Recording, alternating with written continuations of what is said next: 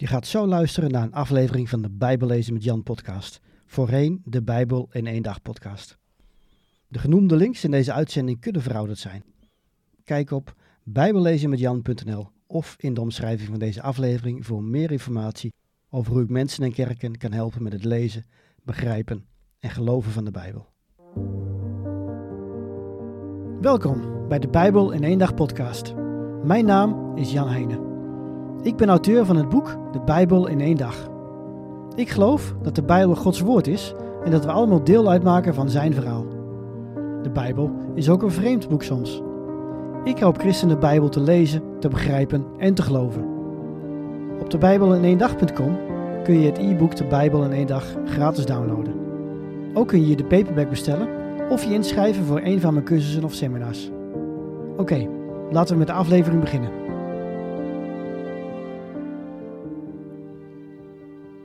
En we vervolgen onze reis door de Bijbel met de brief van de Colossense. Terwijl Paulus nog steeds gevangen zat in Rome, schreef hij ook de brief van de christen in Colosse, een stadje in het huidige Turkije. De kerk hier was gesticht door een man genaamd Epaphras. Epaphras was waarschijnlijk in Efeze tot geloof gekomen in de tijd dat Paulus daar werkte. Bij terugkeer in Colosse is hij zelf gaan evangeliseren en zo ontstond een nieuwe gemeente. De kerk in Colosse werd gevormd door zowel Joden als niet-Joden. Dat zorgde ervoor dat op verschillende manieren foute ideeën vat kregen op de volgelingen van Jezus. De Joden waren namelijk erg wettisch.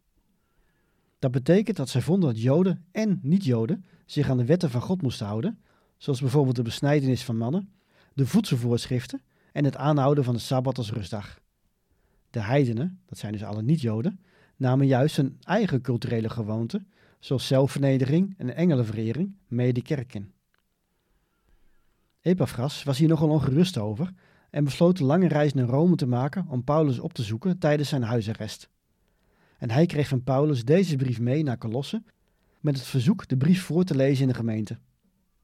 Daarna moest de brief worden doorgestuurd naar de naburige plaats Laodicea om ook daar te worden voorgedragen aan de lokale christenen.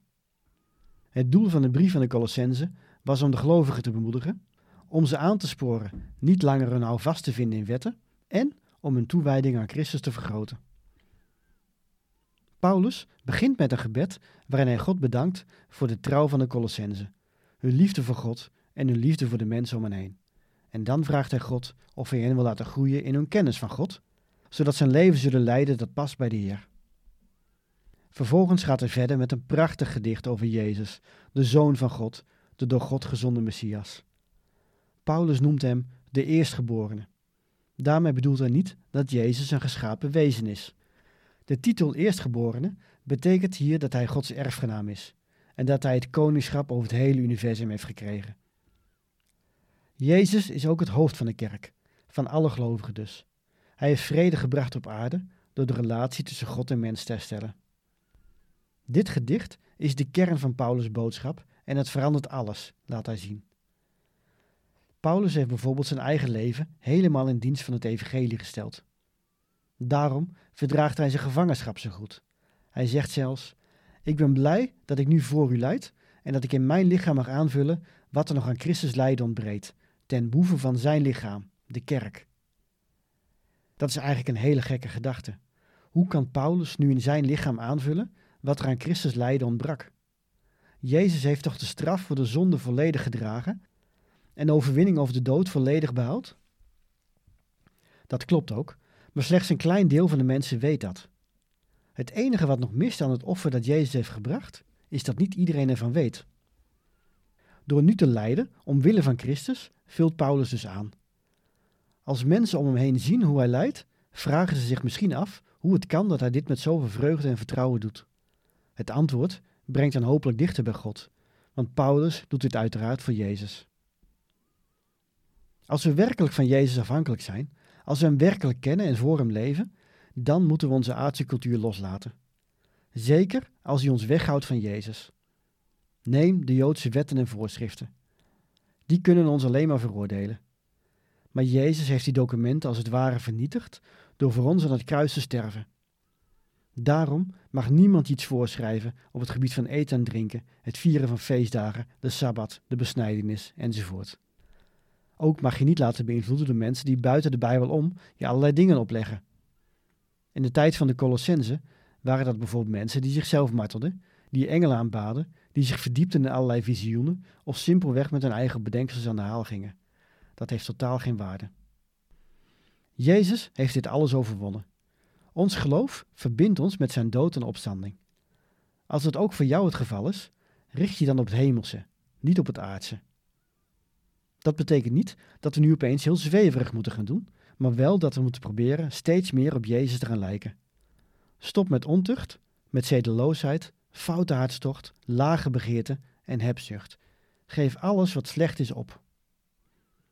Het kan lijken alsof Paulus hier nu weer nieuwe wetten en voorschriften geeft. Daarom is het belangrijk nog maar eens te herhalen wat hij werkelijk bedoelt. Stoppen met zondigen leidt niet tot je redding. Het is andersom. Je bent gered door je geloof in Christus en vanuit dat fundament wil je en kun je stoppen met zondigen. Wetende dat je tijdens je periode op aarde nooit volmaakt kunt worden. Je kunt er wel naar streven, zegt Paulus. Dat is de uitdaging die hij hier communiceert. Hoe komt dat tot uiting? Bijvoorbeeld in het huishouden. In Colosse en de rest van het Romeinse keizerrijk was de man de baas van het huishouden. Zijn vrouw, zijn kinderen en zijn slaven stonden allemaal in dienst van hem. Zo mag het onder christenen niet zijn.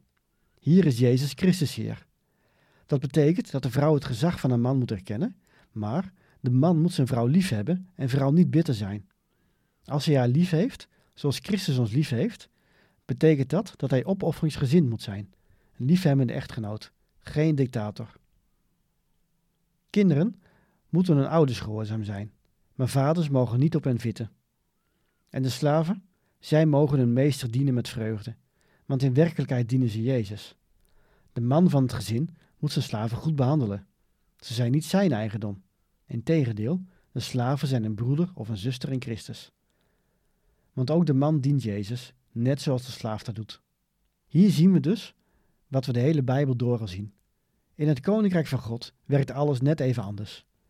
Die waarheid moet worden verteld en daarom roept Paulus tot slot de Colossense op om voor hem te bidden dat hij de juiste woorden mag vinden om het evangelie door te geven en dat deuren open zullen gaan. Tot zover de bemoedigende en uitdagende Colossensebrief. In de volgende aflevering bespreken we Paulus' brieven aan de christenen in Thessalonica.